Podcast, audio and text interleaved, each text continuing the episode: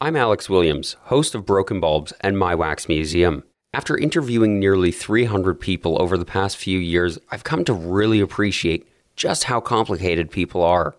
We all have many faces. With that in mind, I'm tuning my ears to history for my new podcast, Polytropos. Polytropos was the first word used by Homer to describe Odysseus in the Odyssey. It can be translated to many turning, wandering, or facing, or, as Emily Wilson translated it, complicated.